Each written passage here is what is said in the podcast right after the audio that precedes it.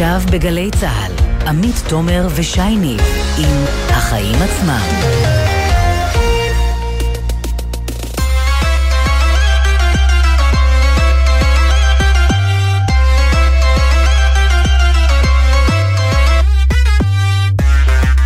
שש וארבע דקות, אתם על החיים עצמם, התוכנית הכלכלית-חברתית של אה, גלי צה"ל. אני עמית תומר, ואיתי באולפן נמצא שי ניב, ערב טוב שי.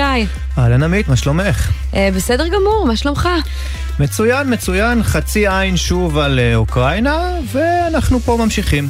אנחנו נדבר היום אה, על התוכנית, אם אפשר לקרוא לה תוכנית, כן, החדשה של שר האוצר אביגדור ליברמן, מקלות לחרדים שיבחרו שלא לצאת לעבוד, או גזרים לאלו שכן. ליברמן אה, ניסה להדגיש את ההטבות שהוא ייתן, כנראה כדי לא לעצבן את חבריו לקואליציה, אבל בציבור החרדי כבר סוערים. ראש עיריית אלעד, ישראל פרוש, יהיה איתן. ונדבר גם על מי שכרגע אין לגביהן תוכניות, למרות ששיעור התעסוקה בקרבה נמוך יותר מבמגזר החרדי, הנשים הערביות. איך אפשר uh, לשלב אותם? בעניין הזה תהיה איתנו הדוקטור נסרין חדד חאג' יחיא. כן, אנחנו נדבר גם על עסקת הענק של אינטל, שהודיעה שהיא רוכשת את חברת השבבים טאואר ביותר מחמישה מיליארד דולר, וגם קופת המדינה שלנו תרוויח מזה. ונהיה גם עם הסיפור המקומם הזה. נפגעתם משליח של וולט, מתברר שלמרות שהחברה יודעת מתי בדיוק תגיע הארוחה שלכם, במקרה כזה היא תתקשה לאתר את השליח. ושנה אחרי שטסלה הגיעה לישראל, עכשיו היא מגיעה גם לשוק הליסינג. האם זה יהפוך את אה, מכונית היוקרה לעממית יותר? אבל קודם כל, עמית, מה הכותרת שלך? אז אני רוצה לדבר על ישיבה סוערת מאוד שנערכה היום בוועדת הכלכלה בנוגע לפיצויים לעצמאים שנפגעו מנגיף הקורונה. עכשיו, אנחנו נמצאים כבר באמצע חודש פברואר, חודש וחצי לתוך הגל החמישי, שבינתיים עדיין נותן את אותותיו, אבל הסיוע שהמדינה נתנה הייתה בעיקר בהקדמת התשלומים שלה, ודחיות התשלומים שלהם, העצמאים. שר האוצר ליברמן, איש היד שלו, נמצאת בעיקשות כבר שבועות ארוכים על השלטר של הקופה הציבורית, ואנחנו שומעים ממנו תקופה שאי אפשר לשפוט משבר על בסיס כמה ימים, אלא שהימים הולכים ומצטברים. הגיע לדיון הזה והבטיח ודאות עוד שבועיים, כלומר בסוף החודש נפרסם את הקריטריונים של למי מגיע מה, אבל הוא לא ציין מתי אותם נפגעים יראו כסף. הדיונים בנושא רק יחלו בשבוע הבא, שזה די מדהים. יש זמן. כן, עכשיו זה התקבל בצעקות ואפילו בבכי מצד נציגי עצמאים שהסבירו למה הם מרגישים שהם הופקרו על ידי המדינה. אבל האמת היא שהטונים הכי גבוהים היו בעיקר מצד האופוזיציה, שבה גם uh, מחוממת על תוכנית שילוב החרדים החדשה, שעוד נדבר עליה בהרחבה. חברי כנסת יצאו החוצה אחרי שהשתוללו, כינו את שר האוצר אנטישמי, ולי בלט במיוחד הציטוט של חבר הכנסת uh, שלמה קרעי שאמר, בשם אלפי חללי הקורונה שקברת, בשם עשרות אלפי העסקים שהפקרת, בשם מאות הילדים שהרעפת, אני קורא לך להתפטר. אז אני לא אומרת שהממשלה הממשלה לא יכולה לעשות יותר, לתכנן מראש, לתת ודאות, אבל האמת, הקורונה היא לא בעיה חדשה, לא ברמה הבריאותית ולא ברמה הכלכלית, ואני לא חושבת שאפשר להאשים בה את הממשלה הנוכחית. יש תחושה שמנסים לרכב פה על איזה גל, הזעקה מוצדקת, השאלה מי זועק אותה. יפה. טוב, מה, אז כן. הכותרת שלי היא כמובן שובו של עופר עיני. האיש שהודיע בשנת 2013 מיציתי, שלוש שנים לפני סוף הקדנציה השנייה כיושב ראש ההסתדרות, הוא אומר היום, אני חוזר להתמודד על ראשות הארגון. מה גרם לו לחזור? האם זה געגוע לכוח ולהשפעה שמגיעים עם התפקיד הזה, או שיש פה גם היבט פרסונלי? תראה, אני יודע שיש איזה חתול שחור שעבר ככה בינו לבין יושב ראש ההסתדרות הנוכחי ארנון בר דוד, שהשניים, צריך לומר, היו חברים טובים, הם ונשותיהם אפילו. אז הוא יצא לנקום? אני לא יודע, אבל תראי למה זה מעניין. Mm. בהסתדרות, באופן מסורתי, קשה מאוד לנצח יושב ראש מכהן. לכן בדרך כלל התפקיד הזה עובר בירושה, לפחות בקדנציה הראשונה. עמיר פרץ העביר את המקל, את המקל לעיני, עיני העביר לניסנקורן, וניסנקורן שהתאהב בפוליטיקה רגע לפני שהיא נשכה אותו, הוא העביר את המקל לארנון בר דוד. עכשיו, הסיפור הזה, לעומת זאת, יש לך מצד אחד יושב ראש מכהן שיושב על המנגנון של הוועדים, של הכסף, של ההסכמים הקיבוציים שעכשיו ייחתמו כל יומיים בטח, ומצד שני, יושב ראש לשעבר שהיה פופולרי מאוד, ושיש לו עדיין אחיזה בתוך הארגון באמצעות אנשים שהוא מינה, ואת יודעת, עדיין שומרים לו שם אמונים או, או הערכה, תלוי איך מסתכלים על זה. עכשיו, אני יכול לנחש שעיני ישחק בקרוב, למשל, על עסקת החבילה המאוד מוזרה שהביא בר דוד, שהולכת כבר כברת דרך אה, גדולה מאוד לטובת המעסיקים. שאפילו ו... פוליטיקאים מבקרים אותה, בעוד שנציג העובדים בירך עליה. בדיוק, ובר דוד מצידו ישחק על זה שעיני פרש שלוש שנים לפני סוף הקדנציה, ומי מבטיח לנו, ככה הוא לפחות יגיד, שזה לא יקרה גם הפעם. מה שבטוח, עמית, יהיה מעניין. אז כנראה שזה באמת בטוח אם אה, אמרנו את זה באותו זמן ולא תיאמנו כאן, למרות שאתם לא רואים אותנו. נתחיל. יאללה.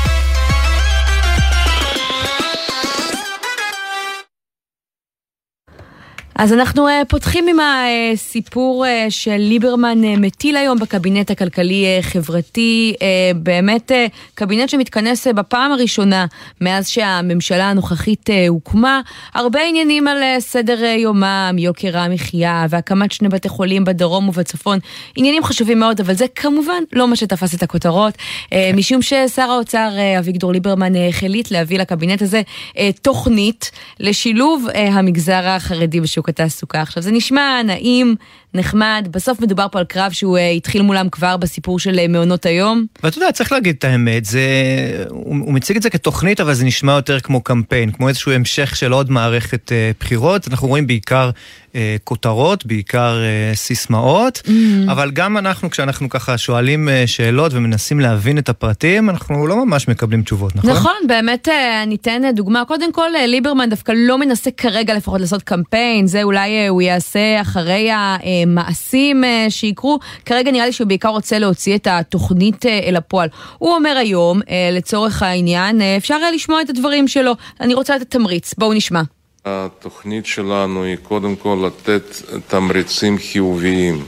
בין היתר אנחנו רוצים להוריד את השעות חובה מ-40 שעות ל-20 שעות לימוד בישיבה או בכולל. בלי לפגוע באותו שכר או אותה מלגה שאנשים מקבלים.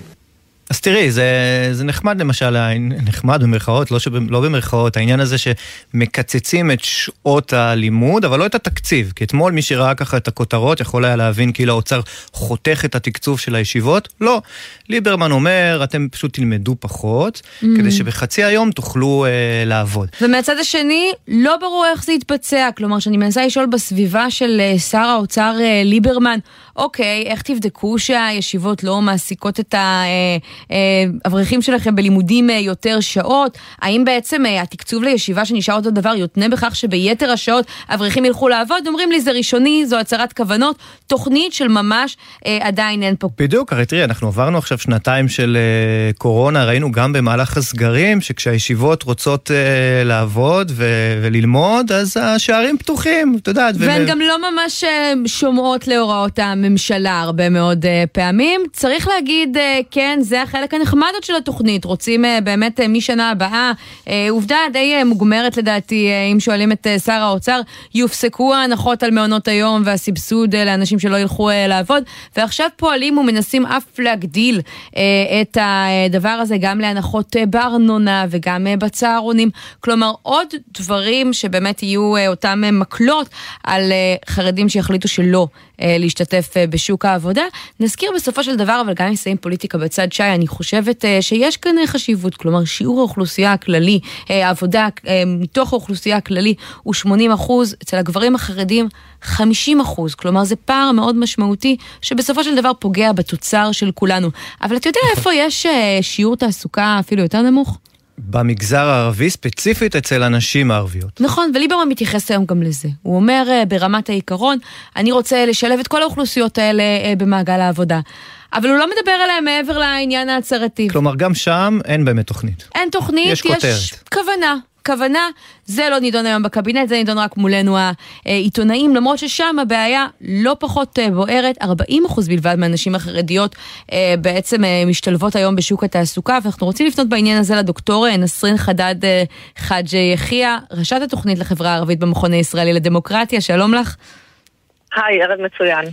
אז uh, תשמעי, את שומעת היום את uh, שר האוצר ליברמן מדבר מצד אחד על uh, גברים חרדים ונותן להם את הפוקוס, ומצד שני על נשים חרדי, נשים ערביות. מה עובר לך בראש? קודם כל, אני רק רוצה לדייק אה, לגבי הנתון הזה שנתת. אה, אני חושבת שאם מסתכלים על ה-20 שנה האחרונות, אז אנחנו רואים מגמות מאוד מאוד חיוביות בכל מה שקשור להשתלבות נשים אה, ערביות בשוק העבודה. לפני שני עשורים, שיעור הנשים הערביות עמד על פחות מ-20 והמגמה היא מאוד מאוד חיובית. אנחנו רואים מהפכה שקטה. שבמסגרתה נשים ערביות משתלבות בעצם בכל הענפים הכלכליים. מה גורמים למהפכה הזאת? קודם כל החברה הערבית אה, אה, עוברת שינויים אה, מרחיקי לכת, אנחנו רוצים יותר ויותר להשתלב ולקחת חלק בכלכלה, אנחנו מבינים שאי אפשר להמשיך להסתמך על מפרנס אחד, ודבר שני, המדינה הנהיגה רפורמות לא מעטות בעשור וחצי האחרונים, זה התחיל מהקמת הרשות לפיתוח כלכלי ב-2007, ושם בעצם היו מספר תוכניות ממשלתיות להגברת ההשתלבות של האוכלוסייה הערבית בכלכלה, mm. והרפורמה הכי משמעותית בעיניי, מעבר לחום, לחומש 922 ול-550, שזה ב- ב- אה, במילים תוכנית... של אה, בני אדם שלא מכירים את המספרים? אלו תוכניות, 922 בעצם הייתה תוכנית היסטורית כי היא שינתה את מנגנוני ההקצאה, והיא בעצם דאגה שיותר ויותר תקציבים יזרמו למגוון רחב של נושאים, בדגש על הנושא הכלכלי. והייעוד שלה היה הגברת ההשתלבות שלנו בכלכלה, והיא הייתה היסטורית כי מעבר לסכומים, סכומי העתק שהושקעו אה, בעצם במסגרת התוכנית, אז חשוב מאוד להגיד שגם מנגנוני ההקצאה אה, השתנו, ובחלק גדול מהתחומים שבהם לא קיבלנו, חברה ערבית לא קיבלה משאבים, אז אה, המדינה כאן תיקנה את העוול באופן חלקי ודאגה שהתקציבים כן, כן יזרמו. אגב, תוכנית שעברה, תוכנית שעברה דווקא בזמן ממשלת נתניהו, צריך לומר. נכון, אה, נתניהו מבין שבעצם, אה, אה, והוא אמר את זה אגב לא, לא מעט פעמים, בניקוי הערבים והחרדים מצבנו היה מצוין. אני חייבת להגיד שאי אפשר לנקות אוכלוסיות, בטח לא, מגז... לא, לא, אוכלוס... לא חברות, חברות שלמות. הוא גם מבין שכדי שהכלכלה הישראלית תמשיך לשרוד ותמשיך להתפתח, ואז היא, היא חייבת אה, לשלב, בעצם לדאוג לשילוב הנשים הערביות והגברים החרדים, ולכן היו השקעות אה, אה, משמעותיות בשנים האחרונות. אבל כן חשוב לי להגיד ספציפית על, על הרפורמות שהמדינה הנהיגה, אז אה, הייתה רפורמה להנגשת השכלה גבוהה, ות"ת מל"ג אה, הובילו בעצם אה, אה, לפני, לפני מספר שנים, ואנחנו רואים עכשיו את, ה, את התוצאות המצוינות של, ה, של המהלכים של הרפורמה הזאת. אנחנו רואים... אבל תגידי, כשאנחנו רואים את התוכנית הנוכחית שמוצגת לשיעור התעסוקה במגזר החרדי, אני מרגישה שזה בעיקר מה שנקרא משחק עם תמריצים. מצד אחד לתת קצת יותר מהתקצוב של הישיבות, מצד שני לשלול כל מיני הנחות והטבות שמגיעות להם. יש דברים מקבילים בכלל במגזר הערבי? הערבי, שאולי פשוט הם לא נהנים מכל הדברים האלה, אז אין מה לקחת. אה, בחברה הערבית אה, מייצרים תמריצים בעיקר למעסיקים וגם מייצרים תמריצים לאנשים שפחות אה, לקחו חלק בשוק, ה, פחות לקחו חלק בשוק העבודה, נותנים כל, כל מיני מענקים, אבל באמת אני חושבת ש... לדבר על תמריצים ולדבר על, על, על מענקים כלכליים זה, זה נחמד, אבל באמת חשוב להתחיל לטפל במערכת החינוך שהיא יכולה באמת לגרום להשתלבות יותר מוצלחת אה, אה, אה, של האוכלוסייה הערבית בשוק העבודה, בדגש על מקצועות שקיים בהם ייצוג חסר אה, לאוכלוסייה, לאוכלוסייה הערבית, ואני חושבת ש... לאט לאט מתחילה לחלחל, לחלחל אה, הבנה בקרב מקבלי ההחלטות וגם ברמת ה, במנהיג, בקרב המנהיגות הפוליטית שחייבים כדי, ש, כדי לשלב אוכלוסיות שנמצאות בתת ייצוג בק, ב, אה, אה, בכלכלה בישראל אז חייבים להתחיל לדבר על מענים, על מענים הוליסטיים, צריכים לדבר על, על התפקוד של מערכת החינוך, על אה, תפקוד אה, אה, מחלקות הרווחה ברשויות המקומיות. בואי נדבר רגע על מעונות היום. את יודעת, ראיתי נייר של אה, אה, מחלקת המחקר של הכנסת, שם דובר על זה שרק 8% מהילדים שרשומים במסגרות האלה, המפוקחות אה, מגיל 0 עד 3, רק 8% מגיעים מהמגזר הערבי. וזה שיעור נמוך מאוד, נכון? זה שיעור מאוד מאוד נמוך, אה, כי החברה הערבית היא חברה צעירה והיינו מצפים לשיעורים אפילו יותר משיעורנו, מחלקנו באוכלוסייה. אבל זה חסם אחד. מעונות יום באמת מעיבים אה, אה, ומונעים מנשים ערביות להשתלב בשוק העבודה, אבל אני חושבת שגם צריך להסתכל על התמונה הכוללת. זה גם מחסור באזורי תעשייה בקרבת או בתוך היישובים הערביים. אה, זה, זה, הנושא של השפה העברית הוא גם מהווה חסם להשתלבות נשים. כל הנושא של תחבורה ציבורית וכל הנושא של יוממות. זה אלו נושאים בעצם שצריך לתת עליהם את הדעת כדי לגרום ולראות עלייה, להמשיך לראות את המגמה המאוד מאוד חיובית אה, של, אה, של השתלבות נשים בשוק העבודה, אבל אני כן רוצה ברשותכם להתייחס לנושא של תעסוקת אה, גברים ערבים, שם אנחנו מאוד מאוד מודאגים, אנחנו רואים, ראינו סטגנציה בדוחות של אגף הכלכלנית הראשית וגם במחקרים שאנחנו עושים במכון, שמ-2015-2016 יש סטגנציה בשיעורי הגברים הערבים שמשתתפים בשוק העבודה, ומ-2017 למרות שהשיעור הכללי, ירידה... צריך לומר, אצל הגברים הערבים, הוא עדיין פחות או יותר כמו השיעור הממוצע ב-OECD, נכון? וגם ראינו זינוק של 3% תוך רבעון ב-2021. נכון, אבל אם מסתכלים, אם, אם עושים זום אין לתוך הנתונים, אה, אנחנו משולבים במקצועות שיש בהם, אה, אה, בעבודות מאוד מאוד שחוקות, בענפים כלכליים שאין בהם רמות שכר גבוהות. אנחנו, הגברים שלנו נפלטים משוק העבודה יחסית בגיל צעיר, והשאיפה שלנו זה לפתח תוכניות בעצם שיגרמו לגברים הערבים, במיוחד לאור השינויים שקורים בשוק העבודה, ובמיוחד לאור האוטומציה שנכנסת ולוקחת בעצם יותר ויותר את התפקיד של הגברים הערבים, לתת, בעצם לתת לגברים מענים ארוכי טווח ולעזור להם אה, להשתלב בהכשרות מקצועיות אה, כדי שהם יוכלו להשתלב במקצועות שקיים בהם מחסור היום במשק. אה, למקצועות שהם מאוד כן. מתגמלים, כמו שקורה במגזר היהודי הכללי. דוקטור נסרין חדד חאג' יחיא, ראשת התוכנית לחברה הערבית במכון הישראלי לדמוקרטיה, תודה רבה על הדברים האלה. תודה רבה לכם, ערב מצוין, ביי ביי. עכשיו אנחנו...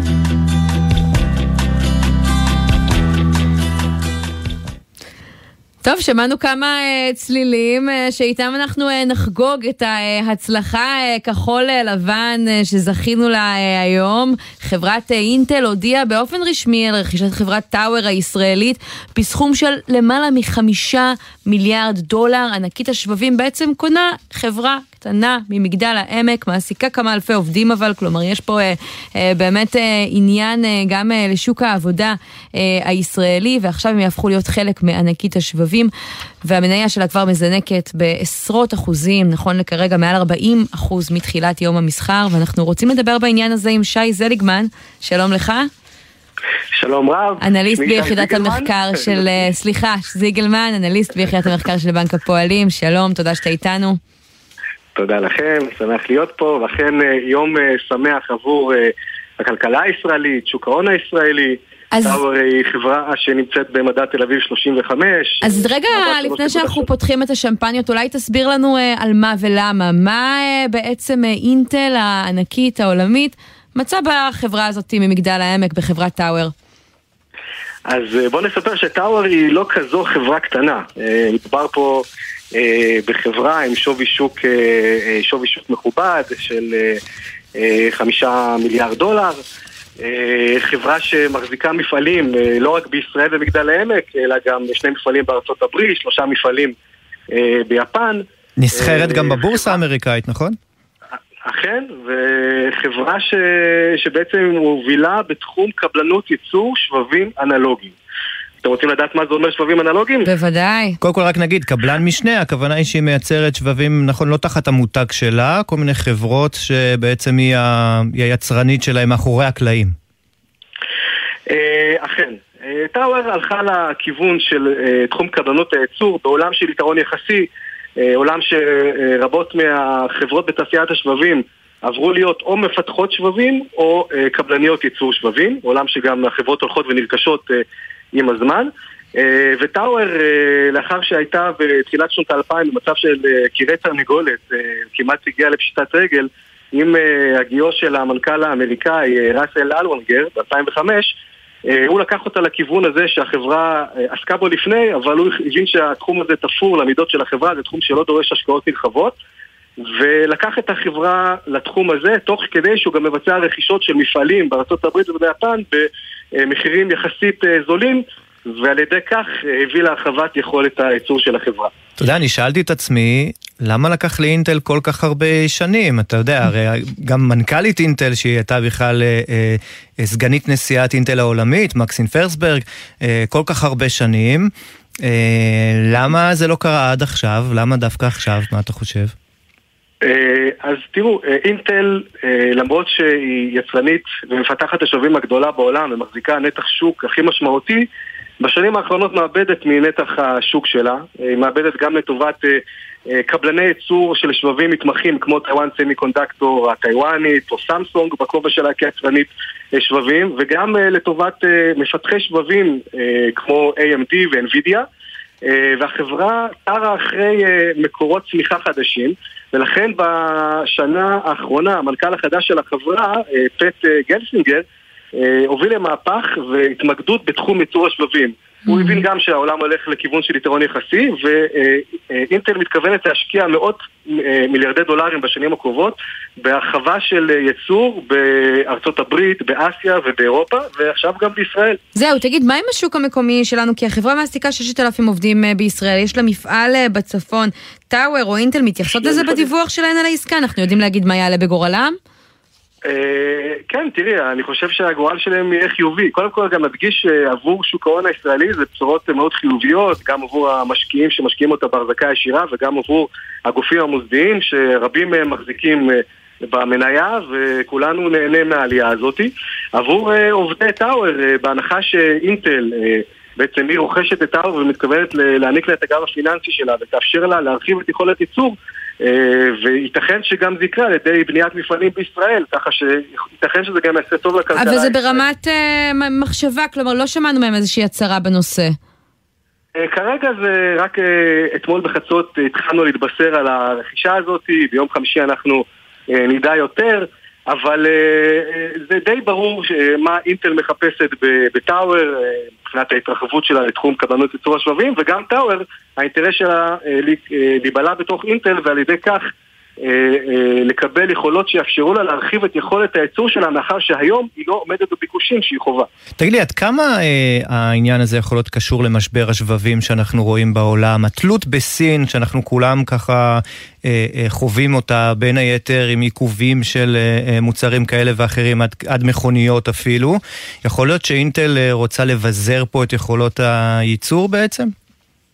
אינטל אה, ברכישה של טאור נכנסת לתחום שהיא פחות אה, נמצאת בו היום, בתחום של הייצור השבבים האנלוגיים, אותם שבבים שעוסקים בעיבוד אה, אותות, אה, אותות פיזיקליים כמו גלי רדיו, חיישני תמונה, שבבי הספק, זה תחום שהיא פחות נמצאת בו אה, ולכן היא רואה בזה כסוג של אה, שבבים שמהווים מוצרים משלימים ושוק שהיום הוא מאוד צומח, אתה מדבר על סין ואתה מדבר על תעשיית הרכב אה, טאוור נמצאת בשווקים האלה, טאוור 15% מההכנסות שלהם אה, אה, לייצור של מגוון שבבים לתעשיית הרכב, שווקים שכרגע נמצאים בצמיחה מאוד יפה. גם המובייל, נכון?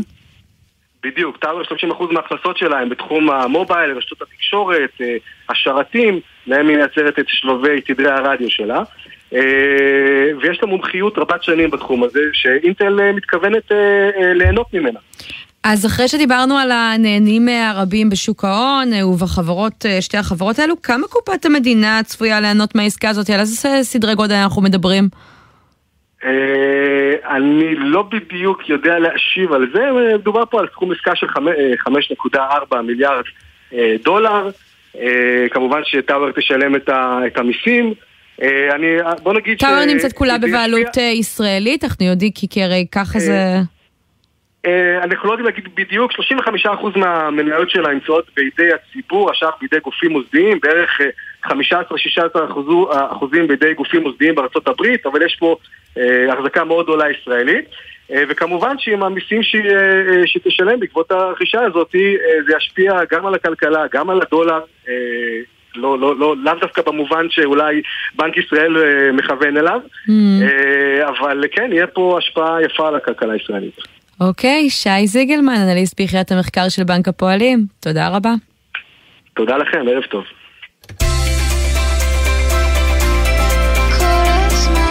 גלי צה"ל, יותר מ-70 שנות שידור ציבורי.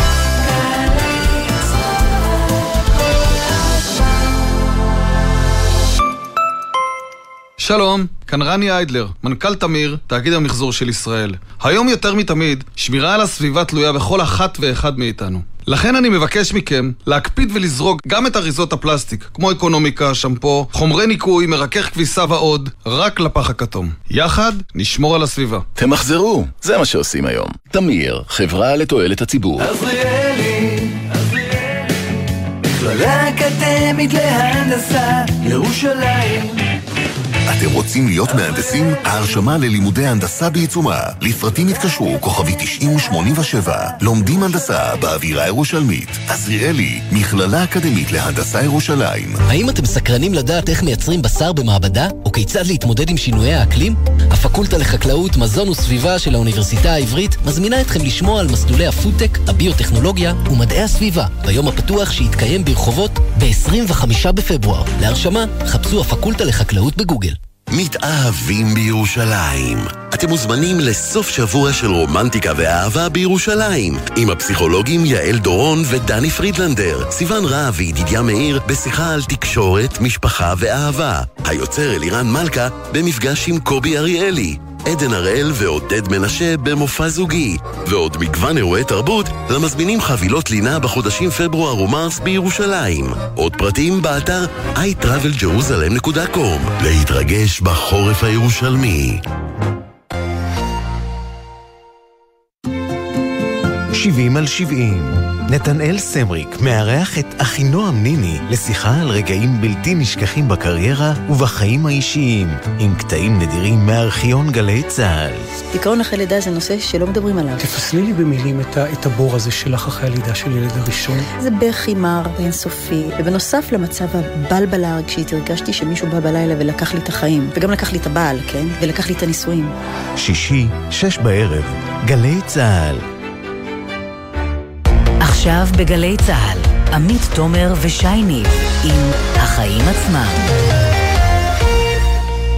עכשיו אנחנו למחירים שממשיכים uh, לעלות, זה בטח לא יפתיע אתכם כי אתם מרגישים את זה בסופר ואם אתם uh, שוקלים לקנות uh, דירה אתם uh, בטוח uh, מרגישים את זה, אבל הלשכה המרכזית לסטטיסטיקה uh, מפרסמת את uh, מדד המחירים uh, לצרכן ואנחנו רואים שהוא עלה בשתי עשיריות האחוז, אבל כשמפרקים את זה לגורמים רואים שהפירות והירקות עלו ביותר משני אחוזים, מחירי המזון באופן uh, כללי בממוצע עלו באחוז uh, ושלוש uh, עשיריות וזה דברים שנוגעים לכיס של כל אחד ואחד מאיתנו.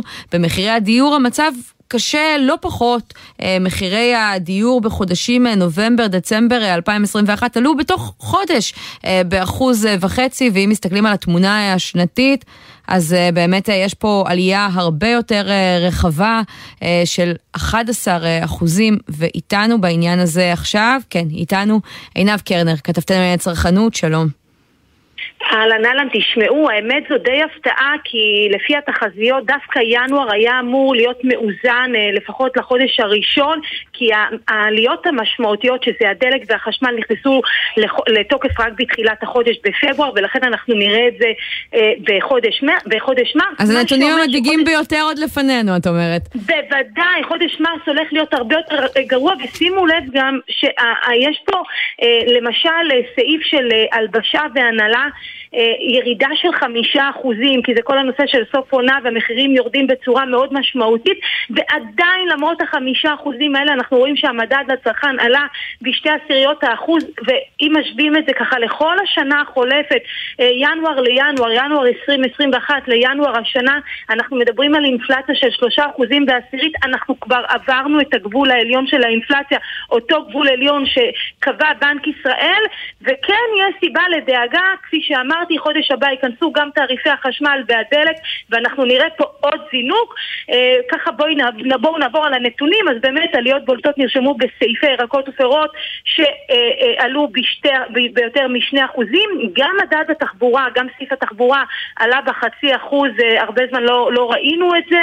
כאמור, ירידה של חמישה אחוזים נרשמה בסעיפי הלבשה והנהלה, ושימו לב, גם למדד מחירי תשומות הבנייה שהוא מאוד אה, חשוב מבחינת אותם רוכשי הדירות, זה בעצם החלק שמשפיע על, ה, אה, אה, על היתרה של המשכנתה, mm-hmm. בעצם הוא עולה בשמונה עשיריות האחוז והשלים עלייה מינואר הש, שנה שעברה לינואר השנה בכמעט שישה אחוזים. שזה צריך מאוד... לומר, זה אלפי שקלים ואפילו עשרות אלפי שקלים בתקופה... בוודאי, בואו בוא רגע נפרק את זה באמת, נניח מישהו לקח משכנתה של מיליון שקלים והוא כבר שילם מתוך המשכנתה הזאת, הוא החזיר נגיד 400 אלף שקלים. את השמונה עשיריות האחוז הוא ישלם אותם על ה-600 אלף שקלים הנותרים, ותחשבו שבכל חודש מדד תשומות הבנייה בשנה האחרונה הלך ועלה והגיע לכמעט אה, אחוז כל פעם מחדש. אנחנו מדברים באמת על תוספת של עשרות אלפי שקלים, וזה לא מעט אה, כסף אה, לרוכשי הדירות, במיוחד שהמחירים מזנקים. כן, ולא סתם נקבת בסכום של מיליון שקלים, זה היום הסכום הממוצע של, של המשכנתה. של הישראלי נכון הממוצע. נכון מאוד, ויש פה עוד נתון אה, מעניין שגם אה, מחירי הדירות החדשות עלו באחוז, וכך הם השלימו בחודשים נובמבר-דצמבר, זה מספר דו-חודשי אה, לחודשיים, השלימו עלייה של 11 אחוזים ושש עשיריות, כמעט 12 אחוזים, זה מספר מאוד מאוד גבוה, שאגב חשבו שזה יגיע ל-11 אחוזים וזה חצה את זה, וגם... כן, התחזיות היו ש... קודרות וזה חוצה גם, גם אותן. לחלוטין. את, גם את התחזיות הרעות האלה בהחלט. ומכניס אותנו אולי קצת נתון... לפרופורציות, בזמן שהרבה מאיתנו התעסקו עם מחירי הפסטה לצורך העניין. הנה הסעיף הכל כך משמעותי, כן. שכולנו מרגישים אותו, ושם בעצם הצעדים פה... פחות דרמטיים. אתם נוגעים פה בנקודה מאוד חשובה, כי באמת גם בתוכנית שהציגו שר האוצר וראש הממשלה, אז באמת דיברו על uh, הורדת uh, מיסים ונקודות זיכוי. זהו, יש אה, איזשהו המהותי... סעיף שאת מזהה בתוכנית הזאת, שאת אומרת, אוקיי, אם הוא יוצא עכשיו לפועל, אנחנו נראה את המדד בעין המזון, עין הדיור, יורד? לא ממש. אני, אני לא רואה פה כרגע שום דבר, כי שום דבר מהתוכנית שנתנו הוא לא משפיע על, על יוקר המחיה, הוא משפיע על ההתמודדות. זאת אומרת שמי שיקבל עוד נקודת זיכוי אז הוא יראה כמה מאות שקלים בחשבון הבנק שלו, אבל כשהוא ילך לקנות בסופר או שהוא ישלם את חשבון החשמל למרות שהוא הופחת לשלושה אחוזים, בטח הדלק שהתייקר ב-34 אגורות אה, לדלק, לליטר בנזין, אז זה לא, כן. לא באמת ישפיע, וגם אל תשכחו שהתוכנית מתייחסת לפלח מאוד מאוד אה, אה, מסוים של האוכלוסייה. וכל השאר, אה, כן, ימשיכו לשלם ביוקר. עינב? אם מדברים על השכבות המוחלשות, אז זה בהחלט, בהחלט קשה. עינב קרנר, כתבתם על צרכנות, תודה רבה. תודה רבה לשניכם.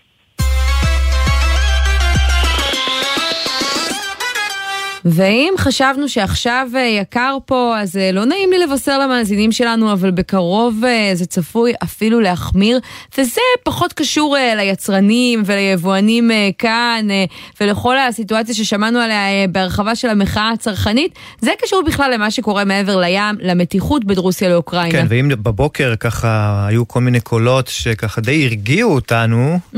היה נדמה שהרוסים קצת מתקפלים לאחור, היום אנחנו כבר ככה אחרי צהריים שומעים. שומעים אה, קולות אחרים. אה, יש מי שמדבר על 24 שעות לפלישה רוסית אה, לאוקראינה. ובעניין הזה אנחנו רוצים לומר שלום לעדי פנחס. פנחס, מנכ"ל קומודקס, חברת הייעוץ המתמחה בניהול סיכונים בשוק הסחורות העולמי. ערב טוב. אז לאן הדברים הולכים מבחינת הסחורות והמחירים? וואו, שאלה טובה מאוד. אנחנו כבר נמצאים בעצם בעיצומן של עליות שהחלו איפשהו בקיץ 2020, אחרי הגל הראשון של הקורונה, אה, ונמשכים ביתר שאת, גם בשנה שעברה ולתוך 2022. אה, איך הסיפור הזה של המתיחות אה, יכול לקחת את זה עוד יותר לקצה, או שהוא כבר לוקח? אנחנו מרגישים תוצאה של המתיחות הזאת שעדיין לא מגיעה לכדי לחימה של ממש על השווקים? כן, אז, אז המתיחות למעשה, מי שסוחר בשווקי הקומודיטי זה כבר החל להרגיש את המתיחות הזאת איפשהו בסוף נובמבר. אז היו אה, קולות אה, של אה, רוסיה מתקרבת לגבול עם אוקראינה והכל היה מאחורי הקלעים, לא כמו שעכשיו שזה בכותרות ובאמת אה, כמו ששי ציין מקודם אה, מתקרב. אה, וכבר אז ראינו אה, פתאום זינוק במחירי הנפט. אנחנו יודעים שרוסיה היא אחת מיצואניות הנפט הגדולות בעולם, בכלל יצואניות אנרגיות מהגדולות בעולם אה, של נפט וגז הנפט נסחר בסוף נובמבר באזור ה-63-65 דולר לחבית, וזינק עד אה, לכדי 95-96 דולר אתמול. ובימים האחרונים אתה רואה ממש, אתה מרגיש את התנודות ככה בהבדלים של שעות בודדות? לא רק בשעות, לפעמים בדקות. אה, האמת שביום שישי בארוחת שבת, ככה קיבלתי פוש-אפ לטלפון מהמשרד שלנו בניו יורק, שמחירי הנפט קופצים ל-95 דולר. עוד לפני זה הכל ידיעה על רוסיה, וקפיצה של אה, חדש של חמישה אחוז. אה, רק על הידיעה שביידן אמר שהוא מעריך שהרוסים ייכנסו. לא רק הנפט, כי זה אנחנו מכירים ורואים מקרוב, והאזרח הפשוט עוקב אחרי הנפט, אבל מחירי החיטה, התירס, הסויה, בעצם כל מה שמשפיע לנו על, אה, על שרשרת המזון, ואם אנחנו לוקחים בחשבון שעמדת מדינת ישראל 40% מהיבוא שלה של תבואות מגיע מהאזור הזה של רוסיה ואוקראינה, אז אנחנו מבינים שיש לזה, כמו שעמית ציינה בהתחלה, משמעות גדולה גם ליוקר המחיה בישראל. אז מה אתה אה, צופה מנגד- שעלול אה, להתייקר כתוצאה מהסיטואציה הזאת אם היא תמשיך? אז תראי, השווקים, אני יכול להגיד, אה, בהמשך לשאלה הקודמת גם של שי, אז השווקים באמת מתמחרים את זה כבר במשך החודשיים האחרונים, המחירים באמת עלו לשיא מסוים, והיום עם, הידיעת, עם הידיעות הרגעה בבוקר, לכאורה, שאנחנו לא יודעים, אני פחות אה, פרשן גיאופוליטי ולא יכול לדעת מה פוטין הולך לעשות בלילה, אבל כשהידיעה על רגיעה, אז ראינו בעצם איזו צניחה פתאום של חמישה אחוז במחיר הנפט, וצניחה חדה במחירי הסחורות בכלל, על בסיס יומי. אבל אה, מתחילת השנה, סך הכל 45 יום, אנחנו מדברים על 25% עלייה במחיר הנפט. כמובן אנחנו מרגישים את זה כבר בתחנות דלק. אה, עלייה במחירי התבואות, שתירס 10% בערך, אה, חיטה. אה, הדברים האלה לא משפיעים רק על מחיר הפסטה, אלא משפיעים על כל שרשרת המזון. מביצים, חלב, עופות, אה, דגים, בשר וכולי. מה, מה בעצם הפך את רוסיה ואוקראינה ליצואני, ליצואניות כל כך אה, גדולות של תבואות בעולם?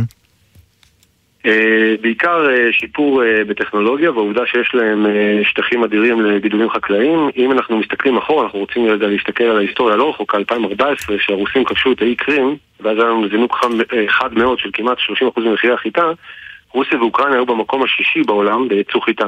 היום רוסיה במקום הראשון בעולם עם רבע מהייצוא חיטה בעולם בכלל שמגיע משם, ואוקראינה עם עוד 10%. הן ביחד מהוות אה, אה, משהו כמו 33% מהייצוא בעולם בכלל.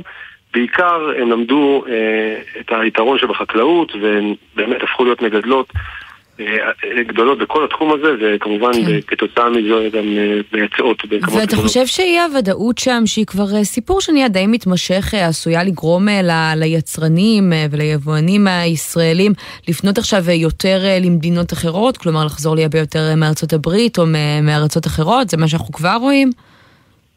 אה, זה אה, כרגע לצערנו יכולה להיות אלטרנטיבה, כשאני אומר לצערנו זה מכיוון שכמו שאנחנו מבינים עם כל הדברים שאתם מדברים עליהם גם בתוכנית, בעיות השינוע, בעיות שרשרת אספקה, לוגיסטיקה וכדומה, הפתרון של הים השחור היה פתרון מאוד מאוד נוח ליבואנים הישראלים, בגלל הקרבה הפיזית אה, והנגישות, וגם בגלל איכויות. ישראל לא מתפשרת על האיכויות ב- בנושא המזון, ולכן האלטרנטיבה היא כן ארצות הברית, והדבר הזה עשוי לייקר משמעותית, במידה ובאמת ייכנסו למלחמה ויהיו שם בעיות לוגיסטיות אה, כאלה ואחרות, בדומה למה שקרה ב-2014 עם הפלישה לקרים, אז האלטרנטיבה תהיה בהחלט יקרה יותר. אוקיי, עדי פנחס, מנכ"ל אה, חברת הייעוץ אה, קומודקס, אה, אני לא יכולה להגיד שהבאת לנו בשורות טובות, אבל אנחנו אה, נאלץ להיפרד בנימה פסימית זו, ואנחנו נמשיך אה, לעקוב, אז תהיה עם עין אחת על מה שקורה מעבר לים, ותגיד לנו אם קורה משהו מעניין. תודה עמית ושי, ערב טוב. תודה.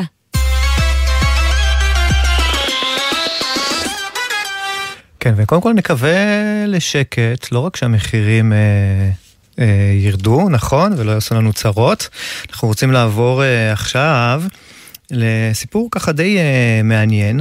אה, בחור שנפגע משליח של אה, וולט, הוא מתקשר ככה לחברה כדי אה, להתלונן וכדי לנסות לאתר את השליח, וזה לא כל כך אה, עובד. שלום אה, דניאל בוקובזה. אהלן, מה העניינים? ספר לנו קצת על הסיפור המוזר הזה והכאוב אפילו. אה, ב-15 שניות אני אה, נסעתי ברחוב אלנבי, נכנסתי אופנוע של וולט, הפיל אותי על הכביש ושברתי את היד כתוצאה מהתאונה. אה, השליח נסע בלי להשאיר פרטים, אני צלצלתי לוולט כדי לקבל את הפרטים שלו בשביל תקופת הביטוח ונעניתי בעצם בתשובה שאי אפשר לתת לי את הפרטים ואי אפשר גם טכנית, באותו יום נאמר לי לאתר את הבן אדם.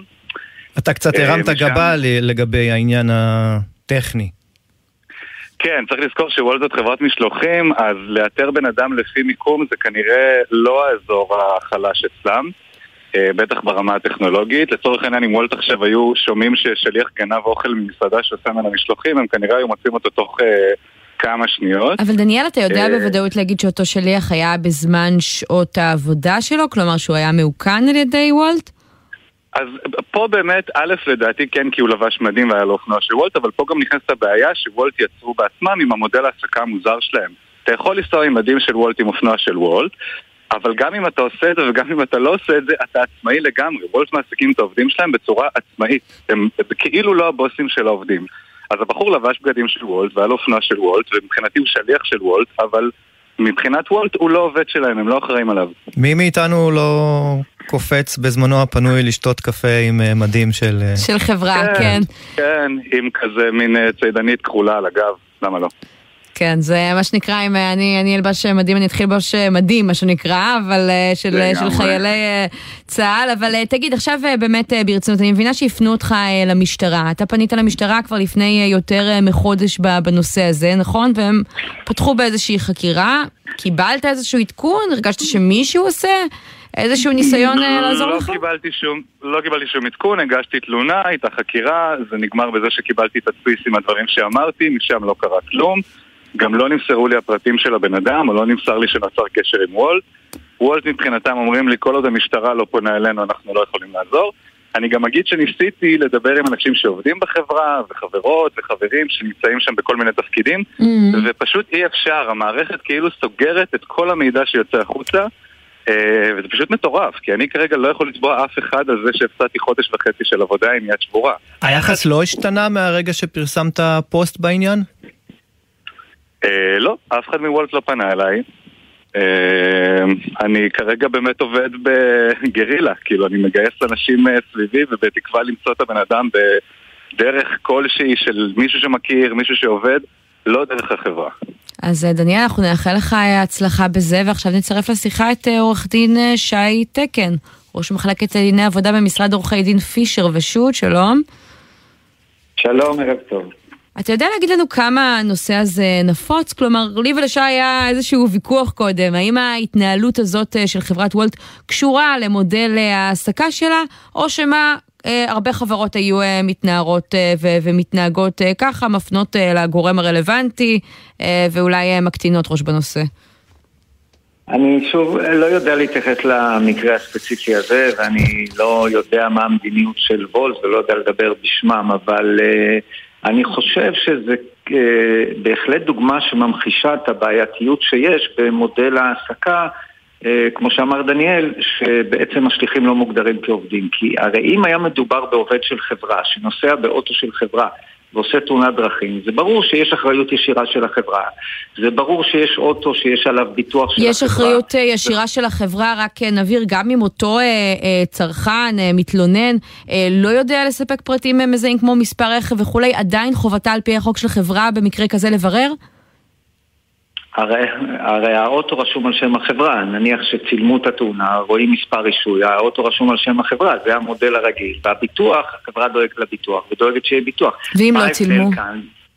אה, לא, אני אומר, אבל מה ההבדל הבסיסי? שכאן יש שליח שעובד במודל העסקה שהוא לא מוגדר עובד אלא עצמאי, הוא נוסע על הקטנוע של עצמו, עם הביטוח של עצמו. אני לא יודע איזה ביטוח יש לו ואיזה ביטוח אין לו. אגב, תתארו כלומר, החברה, שהשליח- החברה לא מחויבת להפעיל פה אה, ביטוח צד ג'? זה הכל על אותו שליח? זה המודל, שי, כן. המודל אומר שלכאורה השליחים האלה הם עצמאים, יש להם עסק משל עצמם, ומי שיש לו עסק משל עצמו מביא את כלי עבודתו, את הקטנוע. אז נניח שהבחור הזה חס וחלילה לא עשה ביטוח צד ג', מי, מי יודע?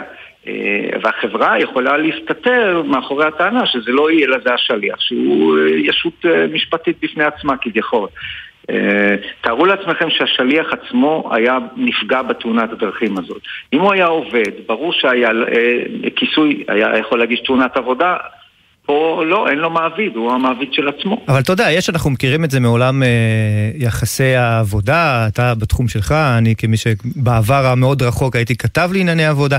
יש מה שנקרא אחריות המזמין, נכון? כלומר, גם במודלים שבהם אין העסקה ישירה, יש איזה מידה של אה, אחריות, אנחנו היינו מצפים אפילו שתהיה איזושהי אחריות כזו, לא? בין מצפים לבין המצב הקיים יש הבדל הרבה פעמים, שי, כמו שאתה יודע. תראה, יש דברים, דווקא בהקשר של דיני עבודה, נגיד בחוק של הטרדה מינית, אז ההגדרות של החוק אומרות שגם נותן שירותים, אם הוא הוטרד על ידי מזמין השירותים, החוק אה, חל עליו. אבל בעניין כזה נזיקי, אם, אה, אם הבחור שנהג על הקטנוע לא היה בעבודה באותו יום, אז הוא הכתובת. באותה מידה כשהוא היה בעבודה באותו יום עדיין הוא הכתובת. אין פה אחריות כאילו למעלה של החברה. זה המודל, אני לא אומר אם המודל הזה נכון או אם הוא תקף משפטית, אבל זה המודל שהם עובדים. אתה יודע, יש עכשיו ועדה שהקימה שרת הכלכלה, שנועדה לבחון את כל מה שקשור במה שנקרא כלכלת הפלטפורמות, או יש מי שאומר כלכלת החלטורה. מה היית מצפה מוועדה כזו אה, אה, שתעשה? אה, אגב, היא נפגשה, אה, ככל שאתה יודע, עם גורמים כאלה ואחרים אה, אה, אה, בקרב ארגוני עובדים, או עורכי דין שמתמחים בתחום. תראה, אני יודע שיש ועדה, אני לא יודע בדיוק מה היא עשתה או לא עשתה. אני כן יכול להגיד שבכל העולם התופעה הזאת של כלכלת הפלטפורמה או הגיג איקונומי, כמו שקוראים לזה בחו"ל, זה דבר מאוד מתפתח באירופה, נגיד בבריטניה היום כחמישה אחוז מכוח העבודה עובדים במודלים האלה, בארצות הברית זה, זה מעל חמישה עשר אחוז כבר. ובאמת הסיטואציה שהם מוגדרים לא עובדים היא בעייתית כי אין להם אה, את כל המעטפת של זכויות סוציאליות יש כבר לא מעט תקדימים בעולם, אה, מקרה ידוע שהיה שנהגי אובר בבריטניה זכו בפסק דין שהם הוכרו כעובדים, כן. היו, היו מקרים גם באיטליה, בארצות אבל אפשר לחשוב על פתרונות אחרים. למשל בארצות הברית אה, עשו תיקון אה, שנקרא תיקון 22, עשו חוק מיוחד שבעצם מאפשר לעשות מין מודל ביניים שאומר שהם לא עובדים, אבל כן חייבים לתת להם איזושהי מעטפת של זכויות סוציאליות בסיסיות. אז אפשר לחשוב על פתרונות, אני חושב שהמצב שהם כאילו לגמרי לנפשם ואין שום כיסוי הוא מאוד בעייתי והמקרה הזה ממחיש את זה באיזושהי צורה עקומה. עורך הדין שי תקן, תודה רבה על השיחה הזאת, ורק נגיד שי שמחברת אה, וולט מסרו לנו, הצטערנו לשמוע על המקרה של דניאל, על פי הנתונים שבידינו, ישנם מספר קטנועים שיכלו להיות אלה שפגעו בו, ועל מנת לאתר אותם החוק מחייב צו משטרתי, לכן המלצנו לדניאל להתלונן במשטרה, כך הוא אכן עשה, העברנו למשטרה את פרטי השליחים שהיו בזמינות ועשויים היו לעבור במיקום ובזמן שתיאר, ועד כמה שידוע לנו הנושא נמצא בחקירה משטרתית כשהדורס יאותר. אם יתברר שהוא שליח של וולט, נפסיק את ההתקשרות עמו. ואני אומרת, אני לא יודעת של מי האחריות אה, באמת, אבל אין ספק שקרה פה אה, איזשהו אה, מחדל. קודם כל, תאונת פגע וברח. דבר שני, בן אדם עובד בעת מילוי תפקידו, ומישהו צריך אה, להידרש לנושא הזה, אז אני מאוד מקווה שבמשטרה בודקים עכשיו את הפרטים האלה שוולט העבירו להם, ושאולי גם הנקט השליחויות בעקבות הפנייה שלנו תעשה קצת יותר. לגמרי.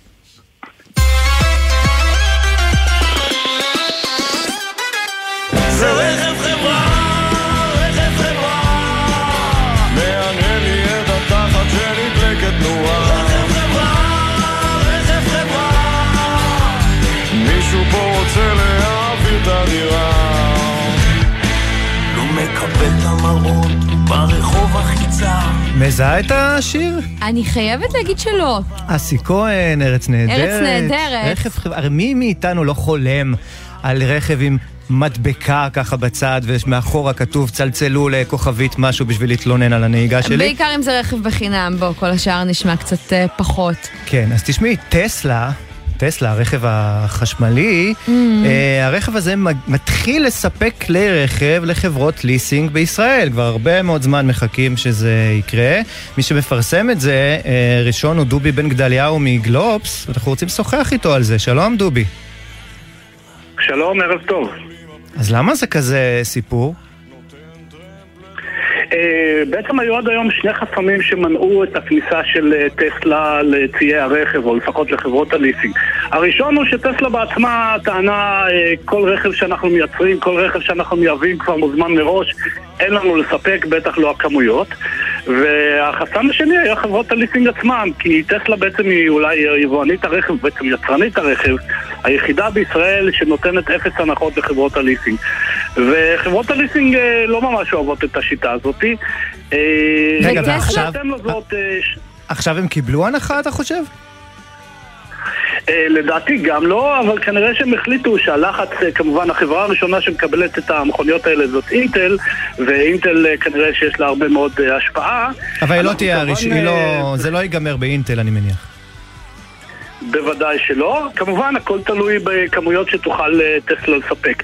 כמובן, אנחנו צריכים לצ... ל- לציין את המובן מאליו, שלטסלה יש חיבור אה, מאוד מאוד עמוק לעולם ההייטק, במיוחד לחברות ההייטק, כי זה בעצם אה, מחשב על גלגלים, כל הפיצ'רים מופעלים באמצעות תוכנות מרחוק, שורות קוד וכולי. זאת אומרת, אבל אתה אומר להזכיר את הרכב. הזה עדיין הולך להיות יקר משמעותית מרוב הרכבים שאנחנו רואים בעולמות הליסינג. נכון, אה, לא בדיוק יקר משמעותית, אבל הוא רכב יקר לכשעצמו. כלומר, גם כשרוכשים אותו באופן פרטי, אנחנו מדברים על רכב שהמחירים מתחילים במעל 200 אלף שקל לפני תוספות. כלומר, כלומר, הקטגוריה, את הרכב- הקטגוריה היא של יונדאי, נגיד סונטה, טויוטה רב 4, שזה רכבים אגב אה, בדרך כלל גדולים יותר, מרווחים יותר, נכון. אבל הטסלה אולי מושכת יש לה את בגלל ההייפ ככה שלה. ההייפ שלה. בדיוק. ואגב, צריך להגיד, טסלה היא נכון. גם רכב אה, חשמלי, ואולי שווה לתהות אה, סביב זה. עד כמה המהלך הזה, לדעתך, אה, דובי, יגדיל את השימוש ברכבים חשמליים, עכשיו כשזה אולי יהיה בהמשך נגיש לעובדים בחברות רבות? זו שאלה מצוינת. אה, יש כאלה שאומרים שזה רכב חשמלי הוא רכב מאוד משתלם למעביד, אבל לא בהכרח לעובדים. כי בעצם אה, הסיבה לקחת רכב ליסינג, אחת הסיבות העיקריות זה הטבת הדלק החופשי, שבעצם מאפשרת לנסוע עשרות אלפי קילומטר. ופה בעצם ההטבה הזאת היא נעלמת, כי בעצם אה, עלות הדלק היא אפס. כלומר, זה מאוד משתלם למעביד. לעובדים יש איזשהו צ'ופר שהמדינה נותנת, שזה הנחה של 1,200 שקל במה שנקרא שווי השימוש, או במס על קבלת רכב צמוד. זה נכון לגבי כמובן כל כלי הרכב החשמליים, לא רק טסלה. תגיד, דובי, יש פה בשורה- שעדיין אה, כן. יש סימני שאלה. יש פה בשורה מאוד גדולה גם לשוק היד שנייה, לא? כי בעוד שלוש שנים אנחנו הולכים להיות מוצפים סוף סוף ברכב ככה במחירים יותר אטרקטיביים. נכון, נגעת פה בנקודה מצוינת, כי בעצם אחת הסיבות שבעצם חברות הליסינג גם לא רוצות להתקרב לזה, או לפחות חוששות, זה כי אף אחד לא יודע בעצם מה הולך לקרות בשוק היד השנייה. אנחנו מדברים על uh, מכוניות שרק עכשיו נכנסות לא רק בארץ אלא גם בעולם, ולחברות הליסינג כמובן חשוב לדעת כמה הן מקבלות, כאשר הן יצטרכו למכור את זה.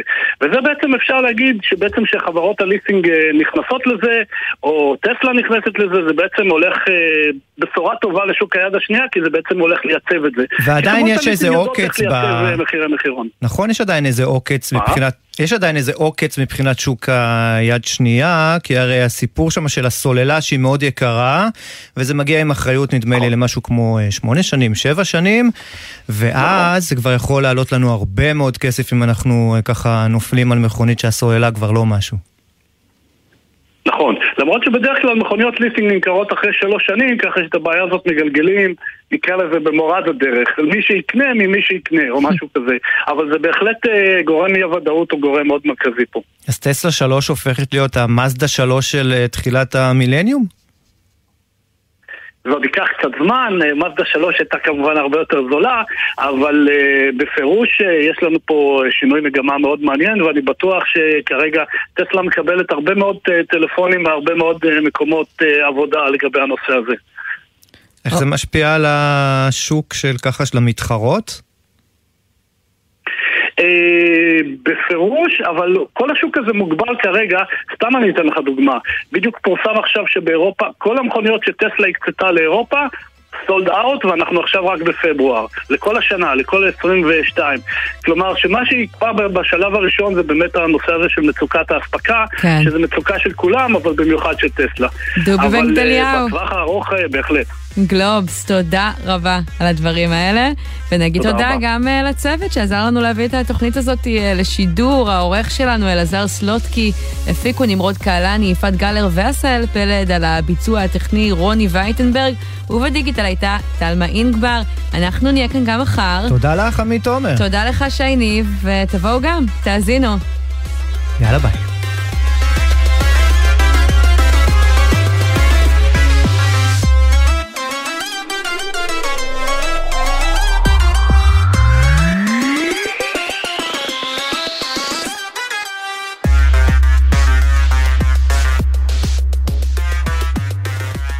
בחסות מחסני חשמל, המעניקה על כל קנייה, התקנה והגדלות חינם של מחשבים, קונסולות משחק וטלפונים ניידים. במחסני חשמל בחסות מועדון הצרכנות הוט, המציע להנדסאים, למהנדסים ולבוגרי מדעי המחשב לפתוח חשבון בבנק לאומי ולקבל מענק כספי, פטור מעמלות ועוד. לפרטים כוכבית 5521, כפוף לתנאי הבנק. בחסות חברת לבנת פורן, המציעה סיוע של צוות רופאים ומומחים, גם בתהליך קבלת פטור ממס הכנסה. כוכבית 2468.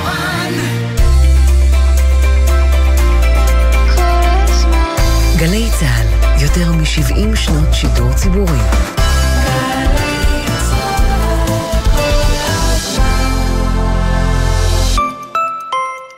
אמא, אבא, הורים לפעוטות? זה הזמן להירשם בקליק אחד למעונות היום המסובסדים על ידי זרוע העבודה. גם השנה אנו ממשיכים לייעל למענכם ההורים את תהליך הרישום, והוא מקוון, פשוט ויעיל. בלי לצאת מהבית, בלי לבזבז זמן. פשוט נכנסים לאתר ורושמים את הקטנטנים למסגרות המסובסדות שלנו באופן מקוון ונגיש. חפשו ברשת רישום למעונות היום המסובסדים. מהרו והבטיחו לילדיכם מקום בקליק. ההרשמה תסתיים ב-24 בפברואר. מגישה זרוע העבודה. יום פתוח כפול בזום באוניברסיטת בר אילן. מתי? ב-18 וב-20 בפברואר. חפשו בגוגל יום פתוח כפול אוניברסיטת בר אילן. משפיעים על המחר, היום. אנחנו באנו להשפיע, פיה, פיה, בר אילן. עמיתי מועדון חבר, יונדאי מזמינה אתכם לפתוח את 2022 עם הדגמים החדשים, אלנטרה היברידית, סונת הטורבו ועוד מגוון דגמים בהטבות ייחודיות השמורות רק לכם. ימים אחרונים למבצע, רק עד 18 בפברואר. לפרטים, כוכבית 8241, או באתר מועדון חבר. זה הכל בשבילך, גם כשאת נוסעת לבלות, רוכב האופניים עלול לטעות ולהיכנס פתאום לנתיב שלך. עשרה כמה שפחות זה פי שניים סיכוי לחיות. בייחוד בתוך העיר, סעו לאט יותר. לא מתים מזה, כי כולנו יחד מחויבים לאנשים שבדרך. לפרטים נוספים חפשו אסקרלבד.